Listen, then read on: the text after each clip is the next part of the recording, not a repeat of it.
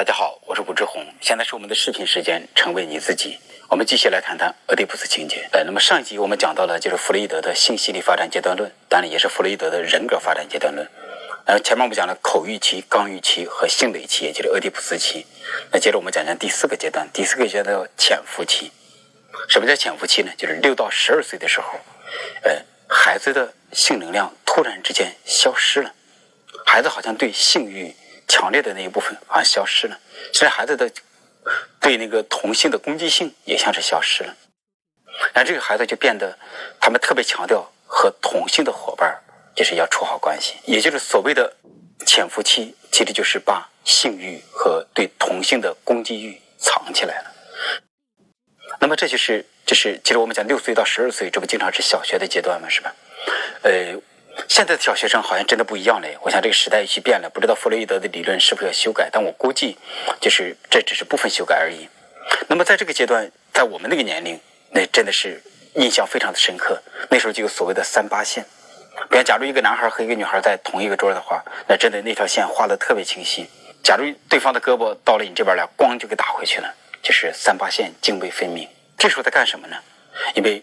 你不能总是处在强烈的对。异性的这个性欲中，对同性的竞争之中，因为我们在社会上要想有好的社会功能的话，我们必须得发展和同性的相处的本领，和同性相处的能力。特别对男性来讲，因为我们讲男性是构成，就是很容易，就是社会的权力体系确实主要是由男性构成，而男性的这种竞争性敌意又特别的重，所以男性特别需要在这个潜伏期的时候去学习如何和同性打交道。那么，所以六到十二岁的这个小学阶段，你会发现男生之间拉帮结派这个现象是很严重的。呃，而对女孩来讲，其实也是一样的。我很多女性来访者都讲过类似的事情，就是他们在潜伏期的时候，在小学期的时候，就是他被某一个女生拉着全班的女生一起来孤立他，给他们给他们造成很可怕的这种就是就是很可怕的阴影。那为什么会这样呢？那么，至少其中的有一部分的女性来访者是这样，她没有进入到潜伏期，就是她在这个潜伏期的时候，她还是不加掩饰的展现了她对异性的这个喜欢，就是还是和她和异性这样去混。那么结果就是，她就就是在这个时候就引起其他的异性的这个嫉妒，然后就会导致就是让她处在这个敌对和竞争的这么一种状态里头。所以，其实这是一个很自然而然的正常的阶段。所以，六到十二岁的时候，就是我们需要学习和同性打交道，来掩饰自己对于异性的这个性欲。而且，相应的，六岁到十二岁的这些小学生也比较好管理。就是虽然说小学生相对来也不好管，但是小学生的时候，他对这个服从的表现的就非常的强，就好像他的这种他的这个个性发展好像也潜藏起来了。而这个时候，他的服从性啊出来的很多。所以这个时候，就是小学生很容易有这个明星崇拜或者对权威的这种服从出现这些事情。第四个阶段是潜伏期，那么第五个阶段就是青春期了。当然，弗洛伊德把它称为叫做生殖期。什么叫做生殖期呢？其实就是，呃，一个人的进入十三岁到十八岁期间，他的身体上已经做好了生育的准备。那么这个时候就是生殖期，这就是青春期了。那么青春期是生命中第二个性能量大爆炸的时候。而且青春期的性能量，就一我所知，那真的是非常非常之强烈。那么这个时候，你该怎么度过青春期呢？其实最好的方式还是，你可以表达你的这个性感的部分。当然，你这个时候还没到轻易上床的这个地步，就是你也可以表达你的攻击性的部分。但是同时，你也允许你的对手，允许别人表达他的性和表达他的攻击性。所以，青春期实际上是一个很深的这样的演练。我有次上一个英国老师的课程，那么英国老师他就是这样讲的，他说青春期才是生命真正的开始，之前全都是在操练，全都是游戏，而青春期已经是成人游戏的正式的开始了。青春期开始有真正的敌人，青春期开始有真正的性对象、性伙伴，就是所以就是青春期的时候就变成人生一个赤裸裸的一个操练了。而之前就是，呃，俄狄浦斯期就只是一个心理游戏，那么潜伏期就把这个东西藏起来了。而在婴儿期的话，你无论你怎么想象，那只是想象，你没有真正的破坏力。所以就相当于青春期之前的东西都像是个游戏，主要是在想象中，但是青春进入青春期，终于可以真刀实枪的在操练了，所以很容易变成残酷青春，也就是青春期甚至比人生的任何一个阶段都要残酷，就是原因就在这儿，就相当于你的性能量大爆炸。而你的攻击性也开始出来，但是你是一个小孩子，你手里拿着原子弹，但你不知道怎么处理这个原子弹，所以这个时候就很容易它变得过头。所以大家看关于校园暴力的那些种种的那些视频啊什么的，你看的基本上都是中学生。因为他们处在青春期，而且校园暴力一般都是女孩和女孩之间的。他们校园暴力的原因，特别是我们看那个视频，原因特别简单，都是有一个女孩觉得另外一个女孩抢了她男朋友，后来再给她抢男朋友，然后结果她就联合一堆男男女女要去打那个女孩，其实都是这么回事。那么讲到青春期的时候，我们就必须得说一句，我觉得现在的孩子比较幸福，因为就是九零后、零零后就感觉到他们真的是有了这个青春期，现在早恋好像。就是大家接受的程度高了很多，而在过去的话，早恋一直被视为视为洪水猛兽，呃，甚至我们可以这样讲，在过去的不仅是我们这几代人，六零后、七零后、五零后，呃，也包括八零后，那么甚至中国历史上一代一代的，我们都没有青春期。为什么会这样呢？因为中国是个孝道文化，现代孝道文化越来越弱，而在过去就是越往过去走，孝道文化就越强。那么孝道文化核心就是孩子要听父母的话。当你青春期大爆炸的时候，就是你的性能量和你的攻击性的能量，如果任由它发展，你的个性就会鲜明的出来。所以中国文化就很害怕孩子的青春期。所以我会这么认为，我们之所以搞一个非常可怕的应试教育体系，然后不断的就是让这个应试教育体系的压力在升级，它其实起到了一个无形中的作用。就是让孩子宝贵的生命力完全浪费在这个应试教育体系之内，就是设计这么一个游戏，让这个孩子的能量全都在这儿去释放，这个释放是安全的，它不会造成真正的破坏力。那么，假如没有这个应试教育体系，就是没有这些东西，可能孩子的就有残酷青春。那么，大家看这个，像王朔写的《动物凶猛》，还有《阳光灿烂的日子》，你看那帮家伙全都是半大小子，就是半大女孩。那么，其实就是说，当青春期没有一个合适的表达方式的时候，青春期可以变得非常的可怕。就所以，而我们的文化，就在我看来是这样的，因为我们的青春期还和欧美的青春期不一样，就是因为我们都是巨婴。那么，所以当青春期的时候，就我们那种全能自恋的那一部分就会变得更加强烈。所以，全能自恋加上性能量加上攻击性能量大爆炸，那么这个时候就变得尤其的残酷。所以。就是当然，西方也有很多电影在反映这个残酷青春，但你看，讲残酷青春讲的最残酷的就是日本的电影，就是因为日本人和我们其实也是这个同文同种，是吧？就是日本人在我看来，就是他们只是表面上进入了所谓的一到三岁的这个刚预期，就是他们清洁、干净、强迫，但是可能那个根儿和我们是一样的，他们也都是巨婴，所以就是只不过他们。儒家文化在他们那边表现的更加极端，所以可以把日本人驯驯化的一个个看上去都很听话，但是在青春期的时候，他们很容易成为最残酷的这个故事。那么这样，我就把弗洛伊德的这个这个性心理发展阶段论简单的讲了一下。那么再重复一下：最低的口欲期、刚欲期、呃性蕾期、俄狄浦斯期、潜伏期，最高就是生殖期。那么讲到这儿，就涉及到一个很重要的概念，叫做退行。什么叫做退行呢？就是你在高级的阶段受挫了，你就会退行到低级的阶段，到这个低级的阶段去寻求，就是你曾经在低级的阶段得到的那个安慰。那么，比方说你在这个最高的阶段，像青春期，你受挫了，那你会怎么办？你可能会往往往前退行，你表现可能退行到潜伏期，就表现的你一点性能量都没有了。那么你也可能退行到，这是。这个俄狄浦斯期，你表示你可能想去跟妈妈睡一个被窝，想怎么怎么样，出现这样的事情。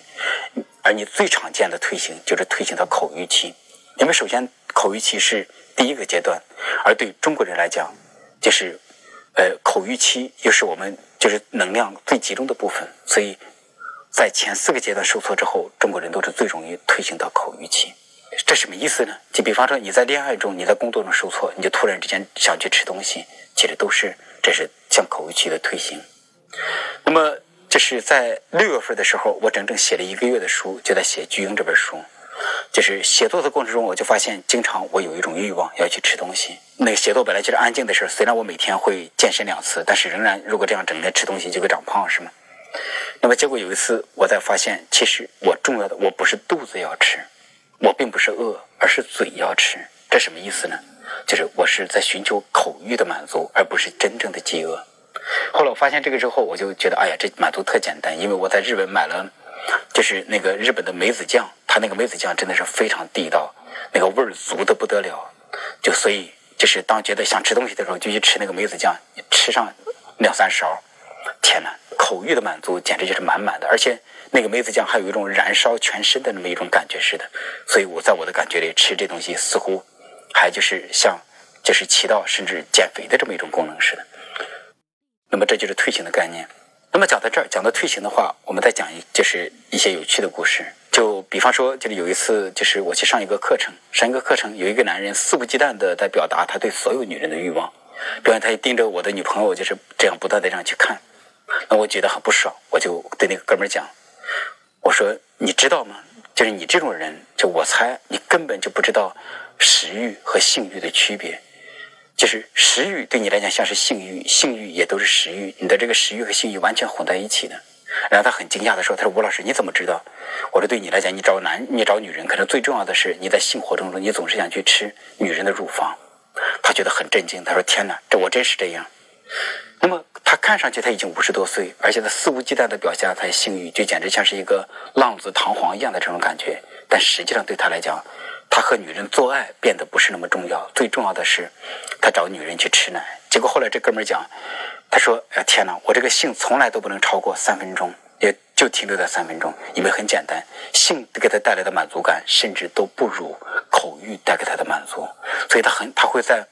就是女人的乳房上就可以这样吃啊吃吃很长时间，那么这其实就是看起来他是个男人，有了一根生殖器，但是他实际上还是在寻求口欲的满足。那么讲到这儿，我讲一个故事，就在讲就是其实所有的欲望其实它可以相互转化，因为欲望的源头都是一样的。那我讲一个很有意思的故事，呃，我一个来访者就是他找我做咨询多年。就是最初一年的时候谈的主要的就是不安全感、被抛弃创伤，他在关系中不能做自己。那么经过一年多的咨询，他逐渐的变得越来越有力量，比方可以和她老公抗衡，也可以对她家人说 no，就是她感觉到就是状态越来越好。但是他一直觉得，他说吴老师好像还有一个坎儿没过，那个坎儿就是非常非常的难过。其实那个坎儿就是他的恋父情节。那后来我就跟对他说：“我说你最初刚来做咨询的时候，你讲过你的恋父情节，就是但你看后来在做咨询，你就再也不谈这件事了。那么我们接下来就谈谈这件事吧。那么接着我们就谈这个他的恋父情节，最后谈了差不多一年的时间。满一年的时候发生这么一件事，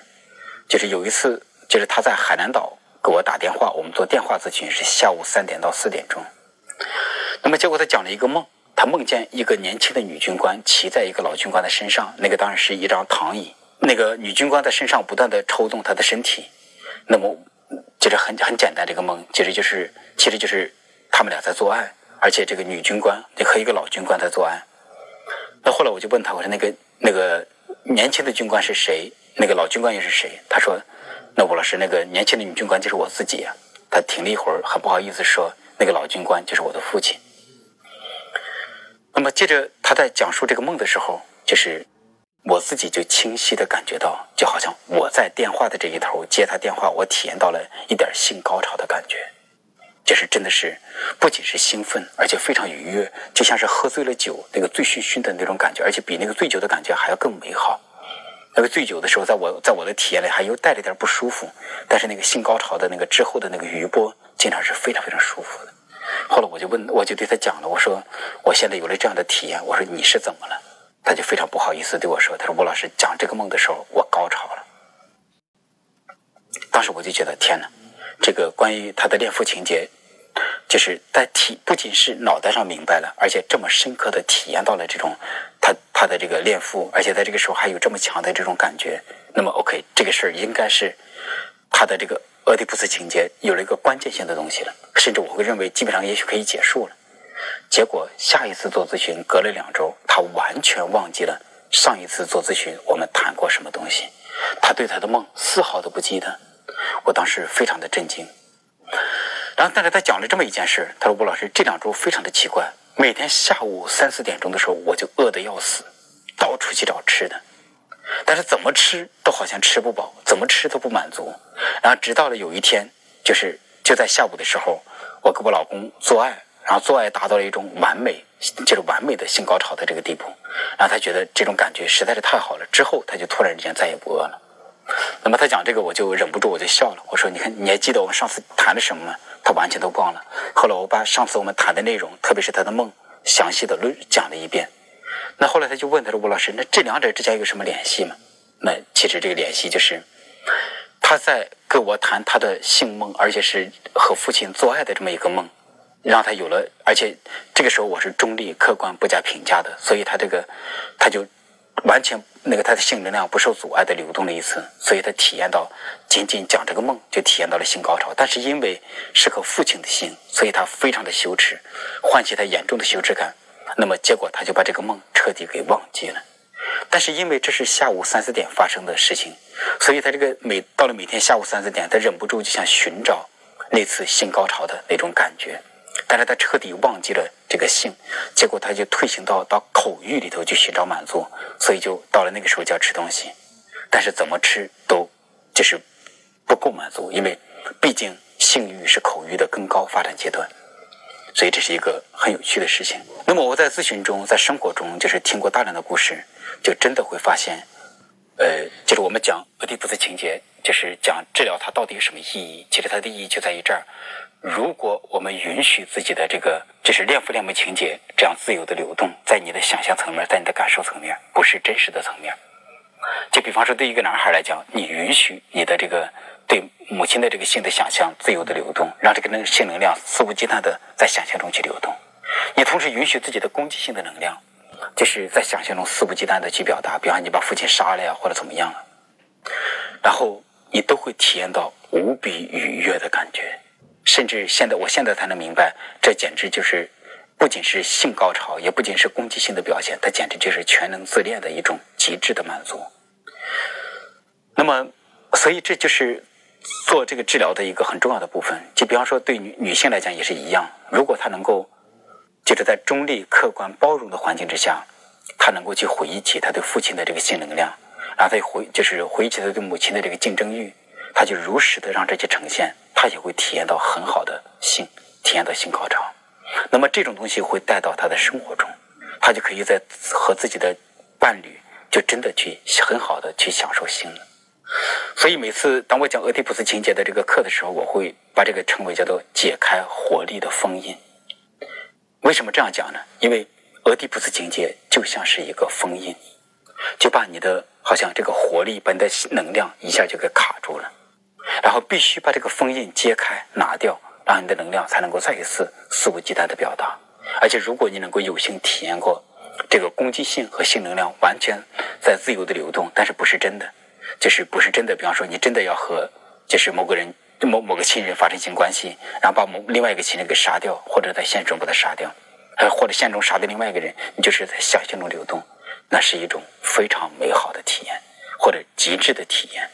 那么这这也是治疗中一个很重要的部分。那讲到这儿我们就就是关于弗洛伊德的这个性心理发展阶段论我们就暂时告一段落。